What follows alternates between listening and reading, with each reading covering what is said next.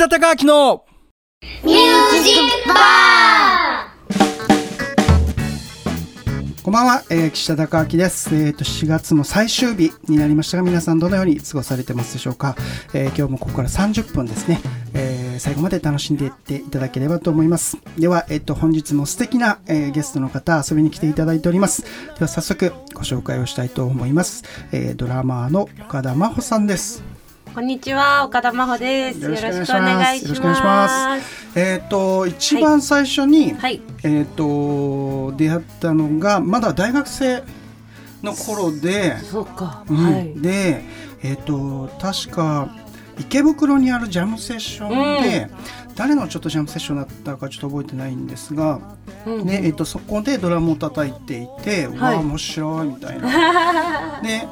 えっと一番最初に、はい、なんだっけなすごく印象に残ってることがあって、はい、えっとドラムどういう風にしていけばいいですかねみたいなんではい、なんか話になったんだと思うんですけど、はい。自分シシドカフカさんみたいなって話したの覚えてます？あ、本当ですか？そうなのかな？なんかあのその時にあもう大学生にして自分がこうやりたいものとか目指してるものがすごいはっきりしてるんだと思って、ほうほうなんかこうシシドカフカさんっていうあのドラムでもなんかこう絵的にも綺麗でとか、はい。なんかそういう感じなんですかね可愛いしっていう話をしたらいや私はそういうのじゃなくて 尖ってましたね。ドラ ムで行きたいんですみたいな のがすごく印象的で、うわ面白いみたいな。あで、えーとまあ、海外っていう話もなんかちょっとその時にしたのかな。あ、はい、で、えーとまあ、ドラムでちゃんと、はいあの生計立てたいですっていう話をして、はいはいでそれがあのきちんと、えー大学中もそうでしたし、はい大学終わあの卒業してからも、はい。なんかずっとドラムと音楽に携わり続けてで、うんうん本当にあのやりたいこととか目指してるものがちゃんと形になってるのかなと。ああ、ありがとうございます。あどどうですか？自分で。ああ、でもなんか。うん。そんなことを言っていたのかとも思ったんですけど確かにうん。大学生の時とかそのちょうど周りは就職活動をし始めててでも私はやっぱりドラムをお仕事にしたいっていうのがずっとあってでやっぱりその今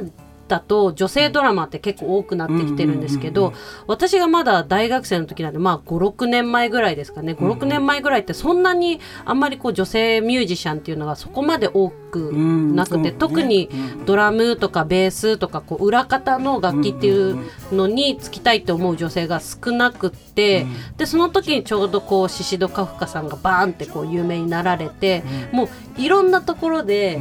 あのシシドカフカさんみたいだねシシド・カフカさんみたいだあ言われてたんだねみたいな感じでああのもう一つのそなんていうんですかね女性ドラマーといったらもうシシド・カフカさんみたいなイメージが多分皆さんの中にあったのか、私別に全然似てもないしプレイスタイルも全然違うはずなのに、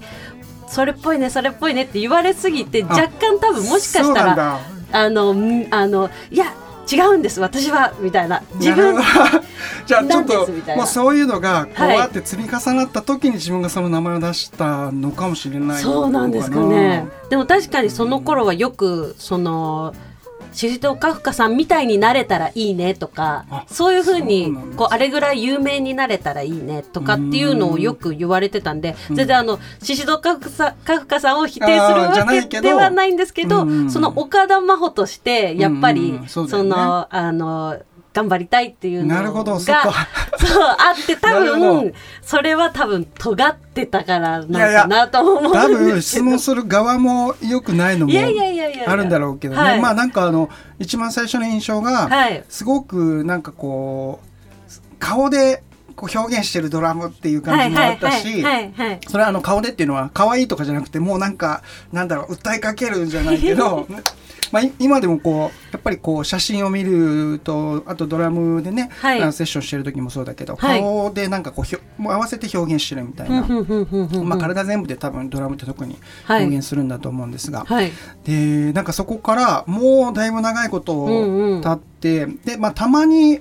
ジャムセッションで一緒することはたまにはねね。あるけどはい。なんか話をしたっていうのがあんまり印象がないので。確かにうん、なんかまあ今回ちょっと,、はい。えー、とラジオ出てはいいただけないでしょうかっていう話で、はいはい快諾いただきましてありあがとうごりざいます。であの今回、えー、と真帆ちゃんがあの、まあ、出演をいただけるということで、リスナーの方からですね、はい質問いくつかいただいているのでちょっとそれにもお答えをいただきたいなと。おありがとまずはラ。ジオネームリチウムさんから。はい。えー、とアフリカのセネガルに留学されていたと伺いましたが、えー留学先に選んだ理由と、うんまあ、現地でのためになったり面白いエピソードがあったら教えてください。なるほど。うんいろいろ、まあ、国の中で、まあはい。もちろんまあ打楽器っていうとね、はい。アフリカっていうのも分かったりはするけどもちろんあのなんかやってるジャンルとかも、まあ、はい。ジャズもうん。やってたり、そうするとなんかこうニューヨークがとかいろんな場所が選択肢にあったと思うんですが、はい。セネガルを選んだっていうのは？えっと、もともとそのうん。アフリカの音楽っ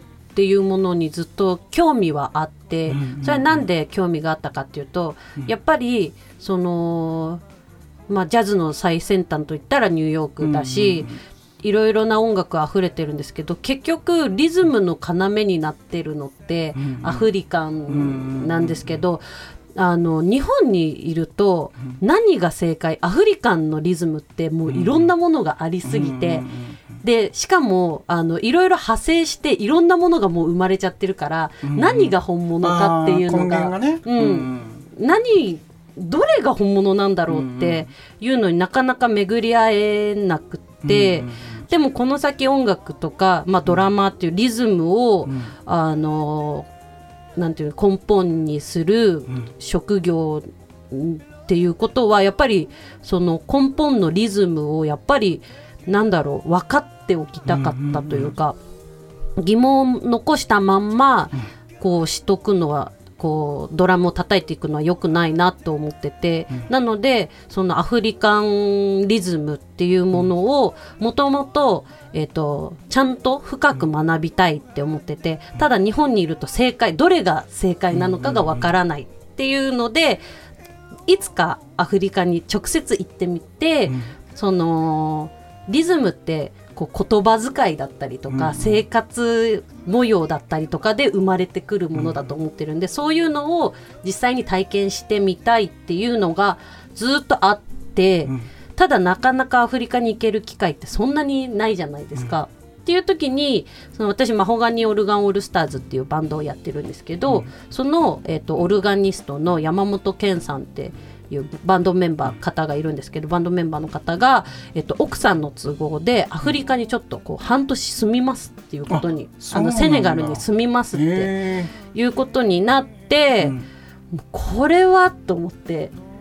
ケンさんのそのセネガルに奥さんの関係で行くっていうのもまたすごい。すごいですよね、なんか奥さんがこう世界情勢とかなんかこうちょっと世界で働かれてる素晴らしい方なんですけど私その方ともすごい仲良くって、家族ぐるみで、あの仲良くさせていただいてるんですけど、それでもうすごいずうずうしいと思うんですけど、うん。まだ新婚なのに、うんあのセネガルの新婚のお家にうん。1ヶ月間滞在させてもらって。なるほど、えーとそうなんです。なんかどっかに泊まるじゃなくて、ケンさんのあの家に泊めてくださいっていう、そうなんです。ご夫婦のお家に、うんうん。あの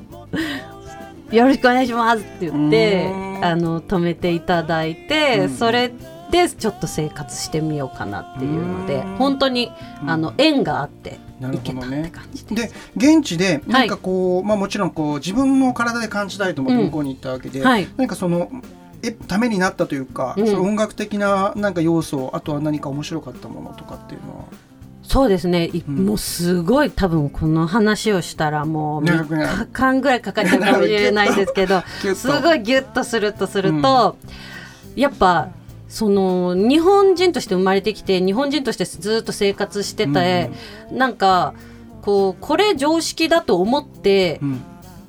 ななんだろうこれが普通だと思って生きてきたこととかが全然、あの常識別にそれは自分が勝手に、あの思ってたこなんか考え方なだけで、ちょっとアフリカ行ってまた違う生活をしてみると、なんだろう常識も何もかもが全て違ってうん例えば一番面白かったのは、うん。あのセネガル一夫多妻制なんですよ。だからやっぱりうん。男性がもうすごく優位で、うん。で女性はもう早い頃から、もう早くもらもらってほしいこうお嫁に。女性は女性としてそうですね。だからすすごく綺麗で、へただ一人の男性に対して何人か奥さんもいてとか、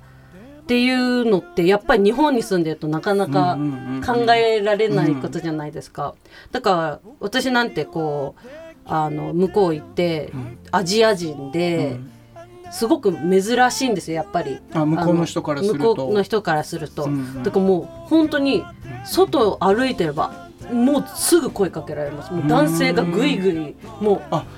それはえっとコミュニケーションなくて求婚っていう意味で？そうですへねー。もう一番最初に結婚してるのかってまず聞かれて、うんうんうんで私もともとそういう話は聞いてたから、うんうん。結婚してるよっていうことにしとかないと、もうずーっとき求なるほど。婚されるよってうんうんうんいううん言われてたんでそれは別になんか私だからとかじゃなくてやっぱりこう珍しい人をゲットしたいっていうこう男の人のこうなんかうん。あれあれなんですかね。ど独占欲じゃないけど、うん。やっぱ人間ってそういうとこあるじゃないですか、でやっぱりめアフリカ人からしてみたら私は外国人で珍しいから、うん。こうなんかすごい追っかけ回されるから、ん。もうもう指輪してもう私日本にこうやってやるけど。もう日本に、あのいますと、うんうんうん。ハズバンドがいますっていうふうにしてないと、うん。本当に大変だからって最初から言われてたんで、もうずっと結婚してます結婚してますって言ってました。だからそういうのもなんかすごい日本にいると絶対あ音楽もそうだけどやっぱりそこの現地に行ってカルチャーカルチャーショックじゃないけどそうそう。いうのを体あの肌で感じてうわすごいなと。そう思いました。うん。だからこそその、男性も女性に向けて、うんこうなんかダンスとかもリリあーよりリズミカル、方ね。そうですね。ね。こうなんかかっこつけるというよりかはもう求愛のためのダンスとか、なるほどかっこよく見せるためのダンスとか、うんうんうんだからサルサも絶対男性はおと、女の人を落とすためにうん。踊れなきゃいけないものだから、うん。だからやっぱりこう日本人ってダンスダンスできる人とできない人ってもうパックリ分かれてますけど、なんか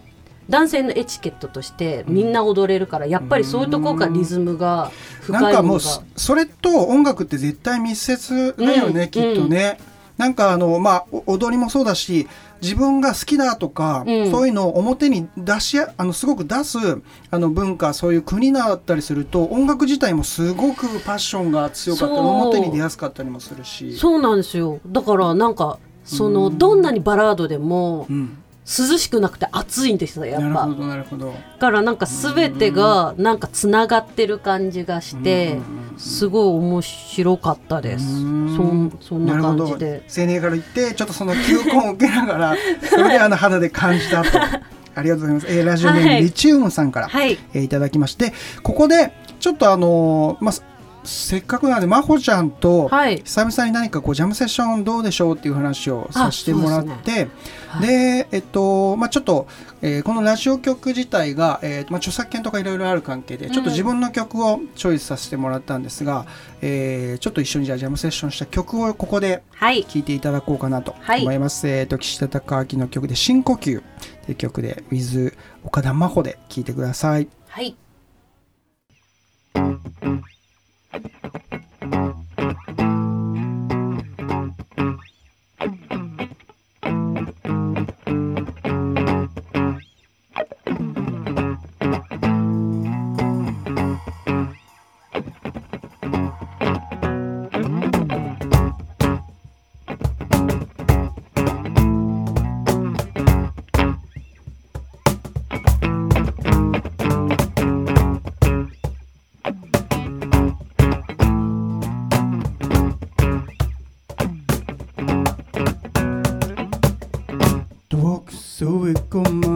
る声で見失え窓空間そんな日は深く息をして急ぐよ先を信じ誰かが投げかけたストーリー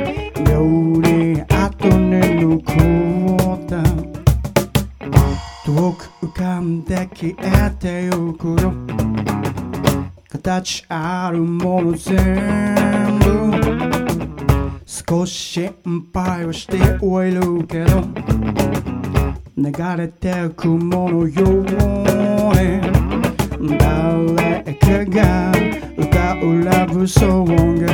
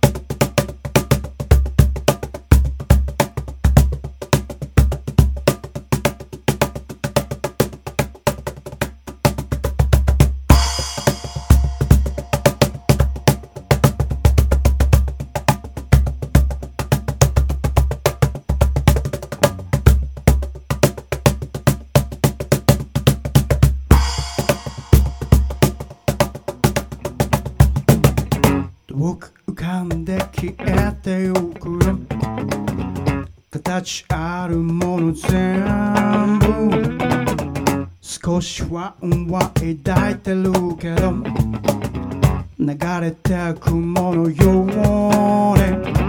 に誰かが投げかけたストーリーより後に残った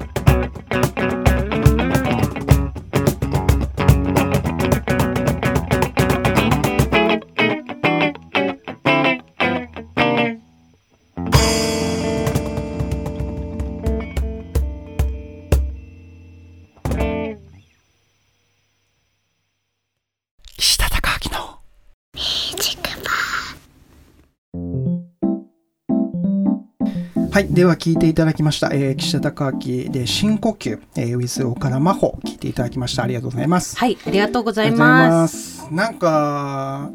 そうね、面白い。なんか、音を聞いてると、なんか、あこういう感じの性格の人なんだなって、なんとなくこう、あ感じることが、あ、あんまない？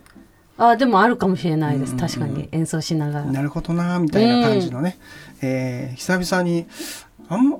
昔何回かそのジャムセッションではあるけど、まあ、あのこのコロナの影響もあったりするので、うんだいぶ久々に一緒に音を出させていただきました。はい。はい。で、えーえー続けたいと思います。えーラジオネームが富田さんからいただいたんですが、えーと、これからの目標や、えー取り組んでいることがあれば教えてください。はい、これからの目標ですね。うん。あの、やっぱり、このね、コロナの一件で、うんうん。やっぱり音楽業界すごい。すごい、まうん。あ、打撃というか、もう、様式が変わったなって、うん。もう今まで通りに戻ることはきっともうないんだろうなって、あ、もう完全にもう難しいっていう感じで思ってなんか新しいコンテンツも増えて、その失った分またきっとあのエンタメ業界ってどんどん新しく、新しいものできていくじゃないですか、だから今までと同じ方式ではきっとそれこそ食べていけなくなってくるんじゃないかなって思ってて、でこの4月ぐらいからまあ緊急事態宣言が、ね出されたりとかで、もう本当に、ね、ライブハウスとか、うん。こう音楽をする場所がもう結構ね、うん。もうピンポイントに指さされてもうライブができなく、ねあれ なんでそこだけっていう感じもするけど。そうです。うん。ねでも本当にピンポイントに刺されてなかん、うん。もう私も結構うん。私結構今年いけるかもって正直思ってたんですよ。1月とかも、あのロスのナムショーっていうんうんうすごい大きいイベントにうん。出させてもらったりとか、うん。なんか今年割と基本ミュージシャンって123月暇だったりするじゃないですか、でも今年結構いい感じお仕事が入ってて。年明けてからすぐにこういろいろ仕事がそう入っていて。ですね。2020年私ちょっと、うんうんうん。頑張り時なのかもしれないって思ってたところで、もう3月後半ぐらいからボロボロともう仕事が、うん。あのキャンセル続きになって、うん。でまあこういうことだからキャンセル料もないから、そうだよね。はい、もう本当4月とかに本当にびっしりスケジュール埋まってたものがうん。もうまっさらにほとんどなって。うん。でこのままじゃやばい終わってしまうと思って、うんうん。それでここを今撮らさせていただいているのが、うん。あのブーンザムーンスタジオって言って、うん。あのギターの大月文太くんと、うん。あのもうこのまま何もしないで指くわえて待ってるだけでもダメだから、うんもう自ら発信できる場所を作っちゃおうっていうことにして、ちょっとこう手探りで、えー、と防音室を作ってうん。機材を揃えて、あこれってその、えっとまあ、自分は初めて来させていただいた場所で、もう機材もまあもういろいろもう全部揃ってる状態の中で、はい。えっと4月にここをスタートした感じなの、えっと前から使ってたわけではなく？えっとそうですね、あのー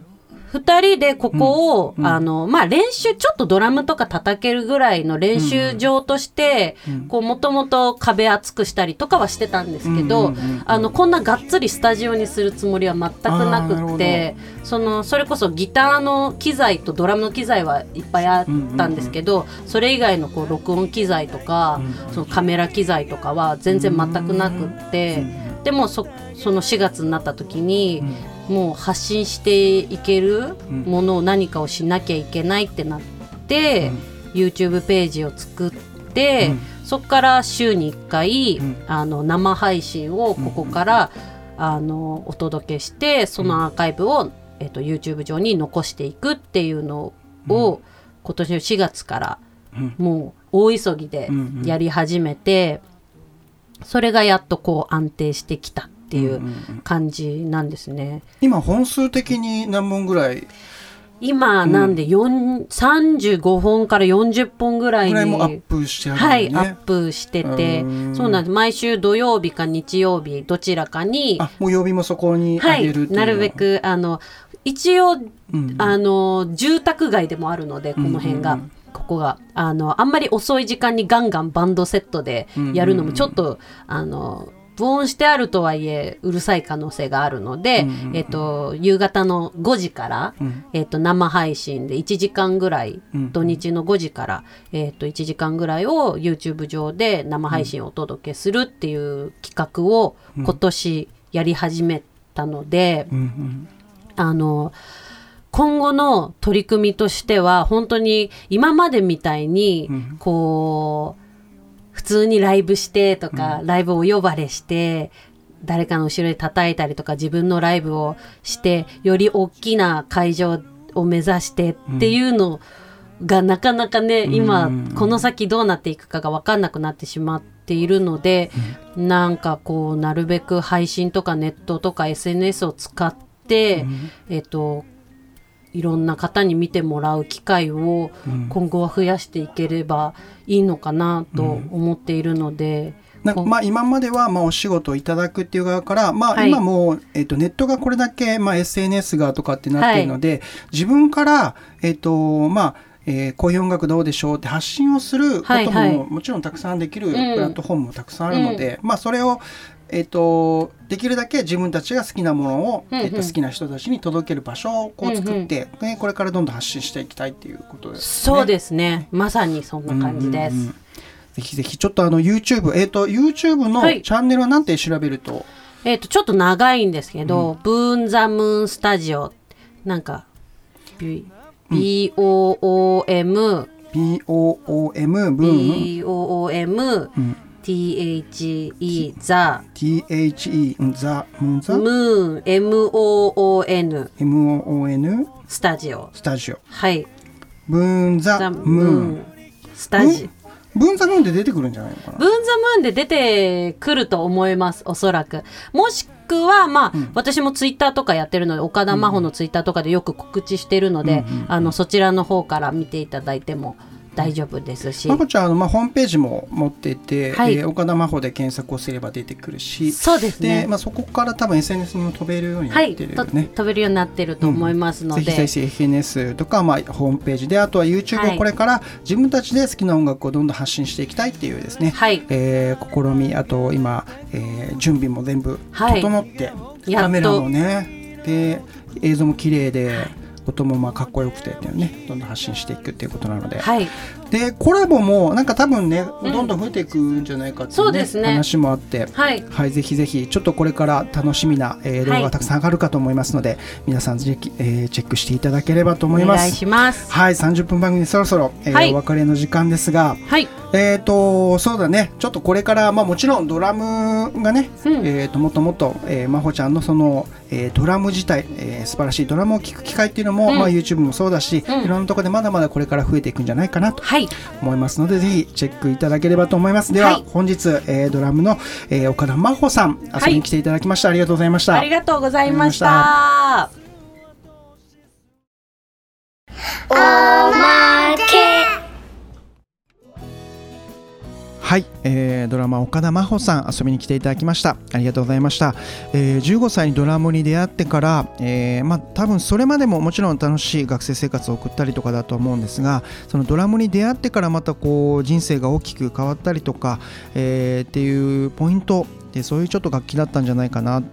えー本当にあの真帆ちゃんに合ってる楽器に出会えたっていうのがまた一つ大きいところだったのかなっていうお話、えーさせていただきました。でえー、とちょっとこの話触れてなかったんですが、えー、とこの、えー曲が、え札幌シティ FM っていう、FM ラジオになるんですが、えー2016年に、えー、と札幌シティジャズパークジャズコンテストで、えー、とグランプリを獲得してでさっき話にも出ていたマホガニオルガンオールスターズでこのバンドでそのグランプリを獲得して、えーその後にまあスペインとかメキシコアメリカで、えーそのワールドツアーというのかなジャズフェスティバルに参加をしたり、えーっていうのがまた真帆ちゃんの中でももしかすると,、えーと大きなポイントの一つだったんじゃないかなっていうのを、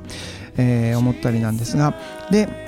えーその後まああのスティーブ・ガットとかチッコリアと共演したりとかあとはまあ長澤まさみさんのキャバレーにドラムで参加したりとかですね。本当にいろんなとこで、えー、とずっと活躍をされていらっしゃる、えードラマーさんになってですね。で、